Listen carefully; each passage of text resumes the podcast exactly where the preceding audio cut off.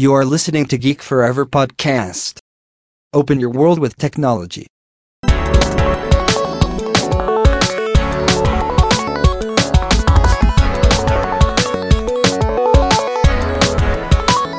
This is Geek Story.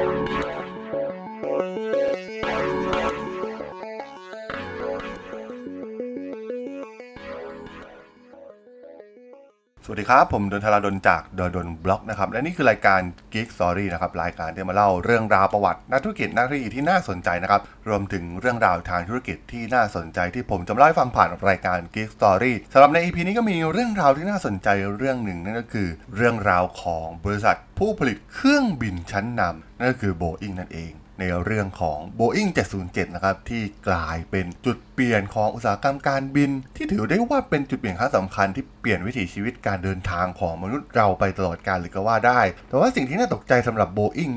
หนึ่งในผู้ผลิตเครื่องบินพาณิชย์ที่โดดเด่นที่สุดในยุคปัจจุบัน แต่ต้องบอกว่าในอดีตเนี่ยเป็นผู้ที่ไม่สนใจในธุรกิจการสร้างเครื่องบินสำหรับสายการบินเชิงพาณิชย์เลยด้วยซ้ำซึ่งต้องบอกว่าในช่วงหลายปีหลังสงครามโลกครั้งที่ 2 หลังจากที่อุตสาหกรรมของสหรัฐเนี่ยกำลังปรับเปลี่ยนใหม่สำหรับการผลิตเครื่องบินเพื่อตลาดการพาณิชย์ แต่ทาง Boeing เองเนี่ยกลับเน้นเป็นผู้ผลิตเครื่องบินทหารเป็นหลัก เครื่องบินชื่อดังอย่างเครื่องบินทิ้งระเบิด B52 ที่มีชื่อเสียงและเรือบรรทุกคู่หูของพวกเขาเนี่ยก็ได้พิสูจน์แล้วว่าบริษัทยักษ์ใหญ่จากซีแอตเทิลเนี่ยทำสิ่งที่ถูกต้องเมื่อพูดถึงเทคโนโลยีเครื่องบินเจ็ตแต่สำหรับสายการบินที่ใช้เครื่องบินไอพ่นมันไม่สามารถนำมาใช้งานในเชิงพาณิชย์ได้ ต้องบอกว่าการ เปลี่ยนมาใช้เทคโนโลยีเจ็ตจะต้องมีการลงทุนจำนวนมากที่สามารถสร้างผลกำไรได้ในช่วงกลางทศวรรษที่ 1950 นักบินพลเรือนส่วนใหญ่เนี่ยใช้เครื่องบินเครื่องยนต์ลูกสูบที่มีเสียงดังอึดอัด และเคลื่อนไหวช้า ตัวอย่างเช่น Douglas DC-6 Boeing 377 หรือ Lockheed Constellation แต่ต้องบอกว่า Boeing เนี่ยก็อยู่ในตำแหน่งที่ดีในการใช้ประโยชน์จากการเปลี่ยนไปใช้เทคโนโลยีเครื่องยนต์เจ็ตที่ตอนนั้นเนี่ยเขามีเทคโนโลยีที่เหนือกว่ามากๆนะครับแต่พวกเขาเนี่ยก็ไม่พร้อมที่จะทำให้ เกิดกรณีดังกล่าวสำหรับสายการบินเชิงพาณิชย์ ต้องบอกว่าสถานการณ์ในตอนนั้นเนี่ยยักษ์ใหญ่ทางด้านการบินเนี่ยพบกับความล้มเหลวทางด้านการเงินเป็นเวลากว่า 20 ปี ไม่ว่าจะเป็นบริษัทอย่าง Clipper Star Cruiser หรือ Starliner นะครับ ซึ่งดูเหมือนว่าในตอนนั้นเนี่ย Boeing เองเนี่ยก็ไม่มี DNA ที่ถูกต้องนักในการขายให้กับลูกค้าที่ไม่ได้อยู่ในเครื่องแบบทหาร เพราะเขาเนี่ยไม่สนใจตลาดเครื่องบินพาณิชย์ สายการบินเนี่ยถือเป็นลูกค้า แต่ว่าพนักงานขายของ Boeing เนี่ยไม่ได้รับการยอมรับแต่อย่างใดนะครับ มีประวัติที่แย่มากๆ และวิศวกรก็มองว่านักรบเนี่ยไม่เหมือนกับนักท่องเที่ยวที่โดยสารในเครื่องบินพาณิชย์นั่นเอง ในสายตาของสายการบินอย่าง Douglas Aircraft ซึ่งเป็นคู่แข่งของ Boeing ต้องบอกว่าเป็นคู่แข่งที่ทำธุรกิจตรงข้ามกันเลยนะครับ เพราะว่าทางฝั่ง Douglas Aircraft เนี่ยโฟกัสไปที่เครื่องบินพาณิชย์อย่างต่อเนื่องตั้งแต่ช่วงปี 1934 เป็นต้นมา DC-3 นะครับที่สร้างโดย Douglas Aircraft เนี่ยมีรูปร่างกำยำ ครองตลาดทางเดินอากาศเชิงพาณิชย์มานานหลายปี ผู้บริหารสายการบินในปี 1950 เนี่ย มีความสัมพันธ์ที่แน่นแฟ้นที่สุดกับ Douglas Aircraft ซึ่งเครื่องบินเนี่ยถูกผลิตในเมืองซานตาโมนิกานะครับสถานการณ์ในตอนนั้นเนี่ยในสายการบินต่างๆเนี่ยมีเพียงไม่กี่คนที่รู้จักคนในโบอิงซึ่งเป็นบริษัทที่เน้นสร้างเครื่องบินทิ้งระเบิดเท่านั้น แน่นอนว่า ความไม่คุ้นเคยกับลูกค้าเนี่ยไม่เพียงแต่เป็นแค่อุปสรรคเท่านั้นโบอิงต้องเผชิญกับความท้าทาย เมื่อพิจารณาถึงการเข้าสู่ตลาดเครื่องบินโดยสารเชิงพาณิชย์ สิ่งสำคัญที่สุดก็คือในเรื่องของความปลอดภัย ในเวลานั้นเนี่ยเครื่องบินสาธารณะที่บินอยู่ ได้รับความหวาดกลัวจากเครื่องบินไอพ่นหลายลำที่ผลิตโดยเดอะฮาวิแลนด์ของสหราชอาณาจักร ซึ่งต่อมาโคเมตของเดอะฮาวิแลนด์เนี่ยก็กลายเป็นเครื่องบินพาณิชย์ลำแรก ที่บินเส้นทางข้ามมหาสมุทรแอตแลนติกตามกำหนดเวลาได้สำเร็จ ซึ่งเมื่อโคเมตได้เกิดขึ้นในช่วงกลางทศวรรษที่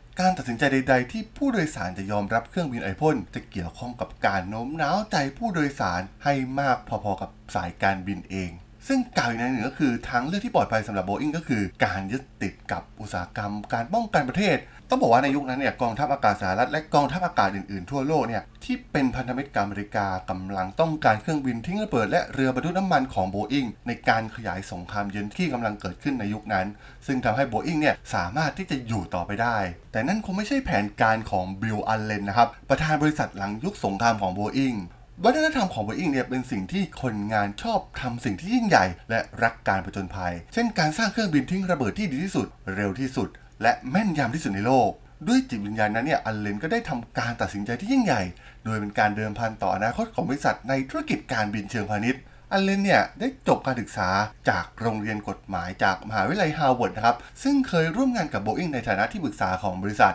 อัลเลนเนี่ยปฏิเสธข้อเสนอให้เป็นประธานของโบอิงในปี 1944 เพราะเขาคิดว่าวิศวกรเนี่ยควรที่จะบริหารบริษัทมากกว่าเขา อย่างไรก็ตามเมื่อเขาได้ถูกชักชวนให้เข้าทำงาน อัลเลนคือความจำเป็นในการเป็นผู้นำเชิงกลยุทธ์ใหม่ของโบอิง ตัวเขาเนี่ยเชื่อมั่นว่าผู้บริโภคเนี่ยจะต้องใช้ความเร็วและความสะดวกสบายในการเดินทางด้วยเครื่องบิน และการเติบโตที่แท้จริงจะเกิดขึ้นในภาคพลเรือนของเศรษฐกิจโลกที่กำลังเฟื่องฟู และที่สำคัญที่สุดก็คือ ในตลาดการบินเชิงพาณิชย์ในสหรัฐอเมริกานั่นเอง อันเลนมั่นใจว่าความเชื่อมั่นของเขาเนี่ยยินดีที่จะเสี่ยงกับอนาคตทางการเงินของโบอิง ในปี 1952 เนี่ยเขาได้ชักชวนคณะกรรมการบริหารของ Boeing ให้ลงทุน 16 ล้านดอลลาร์ ในสิ่งที่จะกลายเป็น Boeing 707 ซึ่งเป็นเครื่องบิน jetliner เชิงพาณิชย์ข้ามมหาสมุทรแอตแลนติกลำแรกของสหรัฐ และเครื่องบินที่จะเปลี่ยนแปลงประวัติศาสตร์ของ Boeing ไปตลอดกาลต้องบอกว่าในตอนนั้นเนี่ยไม่มีอะไรชัดเจนในความมุ่งมั่นของอัลเลนที่จะผลักดันให้เกิด 707 และข้อบกพร่องของ Boeing ในตลาดสายการบินพลเรือนเนี่ยถือว่าเป็นส่วนหนึ่งของปัญหาที่สำคัญ เพราะว่าในตอนนั้นเนี่ยเมื่อมองดูในตลาดของตลาดการบินเนี่ยแทบจะไม่มีความต้องการเครื่องบินเจ็ตในเวลานั้น สายการบินเนี่ยต่างไม่สนใจนะครับแล้วก็โบอิงเนี่ยมีโอกาสที่แท้จริงในการขยายธุรกิจกับกองทัพอากาศเพียงเท่านั้น ต้องบอกว่าปัญหาความต้องการเป็นเรื่องจริง เมื่อ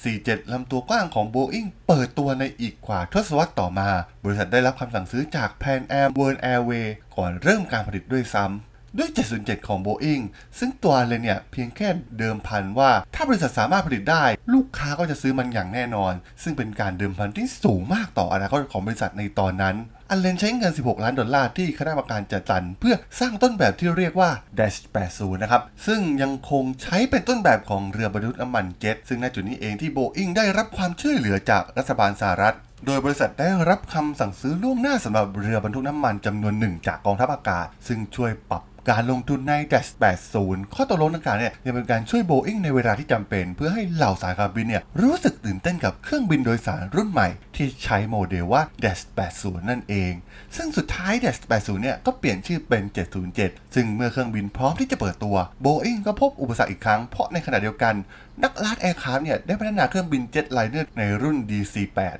ซึ่งจะมีความสามารถคล้ายกับ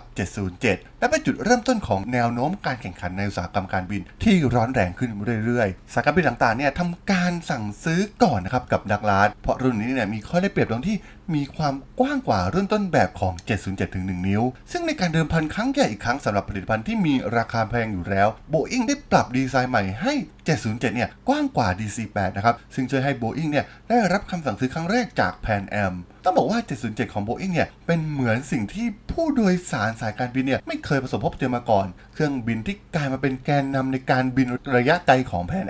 และสายการบินอื่นๆทั่วโลกนะครับ โดย 707เนี่ยมีความยาว 153 ฟุต มีปีกกว้าง 146 ฟุต และบินได้ 3,735 ไมล์ทะเล ซึ่งการให้ผู้บริหารสายการบินเนี่ยเขียนเช็คเพื่อซื้อเครื่องบินของ Boeing เนี่ยเป็นเรื่องหนึ่ง แต่ว่าการโน้มน้าวใจผู้โดยสารให้ขึ้นเครื่อง ก็ถือเป็นอีกเรื่องหนึ่งที่สำคัญเช่นเดียวกัน โบอิงได้เปิดตัวแคมเปญโฆษณาสิ่งพิมพ์และออกอากาศทางทีวี ที่เน้นความปลอดภัย ความสะดวกสบายและความรวดเร็ว ในการโดยสารผ่านโบอิง707 สโลแกนสำหรับโฆษณาที่น่าจดจำก็คือ ใช้เวลาเพียง 7 ชั่วโมง เพื่อปัดฝุ่นภาษาฝรั่งเศสของคุณ เป็นการใช้การโฆษณาแบบธุรกิจกับผู้บริโภคอย่างมีวิสัยทัศน์สำหรับผลิตภัณฑ์แบบ B2B หรือ Business to Business นั่นเอง ซึ่งวลีดังกล่าวเนี่ยได้ฝังเข้าไปในหัวของเหล่าผู้บริโภคนะครับ ซึ่งตอนนั้นเนี่ยกลายเป็นว่าถ้าไม่ใช่โบอิงเนี่ยเหล่าผู้บริโภคก็จะไม่ไปนะครับ เป็นตัวอย่างคลาสสิกของการเดิมพันก้อนโตนะครับด้วยการสนับสนุนการลงทุนทั้งการโฆษณารวมถึงการลงทุนในส่วนของเครื่องบินเพิ่มเติมนะครับ แต่ต้องบอกว่าเครื่องบินเจ็ตของสหรัฐเนี่ยไม่ใช่เครื่องแรกนะครับที่บินข้ามมหาสมุทรแอตแลนติกในเชิงพาณิชย์ British Overseas Airways Corp เนี่ยได้บินครั้งแรกจากลอนดอนไปนิวยอร์กเมื่อวันที่ 4 ตุลาคมปี 1958 ตามด้วย Comet 4 นะครับ แต่ต้องบอกว่าแพนแอมเนี่ยกลายเป็นผู้ตามที่รวดเร็วที่สุด และท้ายที่สุดก็เป็นผู้ที่เหนือกว่าเที่ยวบินเชิงพาณิชย์ทั้งหมดนะครับ โดยการเปิด ตัวครั้งแรกของ 707 เกิดขึ้นเมื่อวันที่ 26 ตุลาคมปี 1958 เป็นเวลา 3 สัปดาห์หลังจากเที่ยวบินแรกของ British Overseas Airways ที่นั่งชั้น 1 ขายที่ราคา 505 ดอลลาร์ ด้านหลังของเครื่องบินเนี่ยขายที่ราคา 272 ดอลลาร์ ด้วยกระแสลมที่พัดแรงทำให้เที่ยวบินของแพนแอม ซึ่งขนานนามว่า Clipper America เนี่ยหยุดเติมน้ำมันในนิวฟันด์แลนด์ แต่เมื่อเครื่องบินแตะลงที่สนามบินในเมืองปารีส ใช้เวลารวม 8 ชั่วโมง 41 นาที หลังจากออกจากนิวยอร์กยุคใหม่ของการบินพลเรือน ก็ได้ถือกำเนิดขึ้นหลังจากนั้นนั่นเอง ต้องบอกว่า 707 เนี่ยได้กลายเป็นสัญลักษณ์ทางวัฒนธรรม มากพอๆกับยานพาหนะขนส่งอื่น ประธานาธิบดีสหรัฐทุกคนเนี่ย ตั้งแต่ไอเซนฮาวไปจนถึงโดนัลด์ทรัมป์เนี่ย บินด้วยเครื่องบิน Air Force One ซึ่งเป็นรุ่นปรับปรุงของ 707 ทั้งหมด การเข้าสู่ตลาด การบินพาณิชย์ของ Boeing เนี่ยประสบความสำเร็จอย่างงดงาม ในปีต่อๆมาเนี่ย Boeing 77 ที่มีลำตัวกว้าง ได้เข้ามาครองตำแหน่งการเดินทางระยะไกลแทน ส่วนรุ่น 737 ที่มีขนาดเล็กกว่าเนี่ยจะกลายเป็นเครื่องบินของสายการบินทั่วโลก ซึ่งเป็นเครื่องบินที่เชื่อถือได้ และประหยัดค่าใช้จ่าย ซึ่งมีชิ้นส่วนอะไหล่มาตรฐานอยู่ทั่วไปนั่นเอง ซึ่งเรื่องราวทั้งหมดนี้นี่เองนะครับก็ทำให้ Boeing เนี่ยกลับสู่รากฐานของธุรกิจการบิน และเป็นการเตือนความจำว่า 707 เนี่ยได้เปลี่ยนแปลงทุกอย่างให้กับบริษัทและพลิกโฉมประวัติศาสตร์การบินนับจากวันนั้นเป็นต้นมานั่นเองครับผม สำหรับเรื่องราวของ Boeing 707 ใน EP นี้เนี่ยผมก็จะขอจบไว้เพียงเท่านี้ก่อนนะครับสำหรับเพื่อนๆที่สนใจเรื่องราวทางธุรกิจเรื่องราวนักเรียนนักเทคโนโลยีที่น่าสนใจนะครับที่ผมจะเล่าให้ฟังผ่านรายการ Geek Story เนี่ยก็สามารถติดตามกันได้นะครับทางช่อง Geek Forever Podcast ตอนนี้ก็มีอยู่ในแพลตฟอร์มหลักๆทั้ง Podbean Apple Podcast Google Podcast Spotify YouTube แล้วก็จะมีการอัปโหลดลงแพลตฟอร์ม Blockdit ในทุกตอนอยู่แล้วด้วยนะครับยังไงก็ฝากกด follow ฝากกด subscribe กันด้วยนะครับแล้วก็ยังมีช่องทางในส่วนของ Line แอดที่ t h a l a d o n t H A R A D H O L สามารถแอดเข้ามาพูดคุยกันได้นะครับ ผมก็จะส่งสาระดีๆพอดแคสต์ดีๆ ให้ท่านเป็นประจำอยู่แล้วด้วยนะครับ ถ้าอย่างไรก็ฝากติดตามทางช่องทางต่างๆกันด้วยนะครับสำหรับใน EP นี้เนี่ย ผมก็ต้องขอลากันไปก่อนนะครับ เจอกันใหม่ใน EP หน้านะครับผม สวัสดีครับ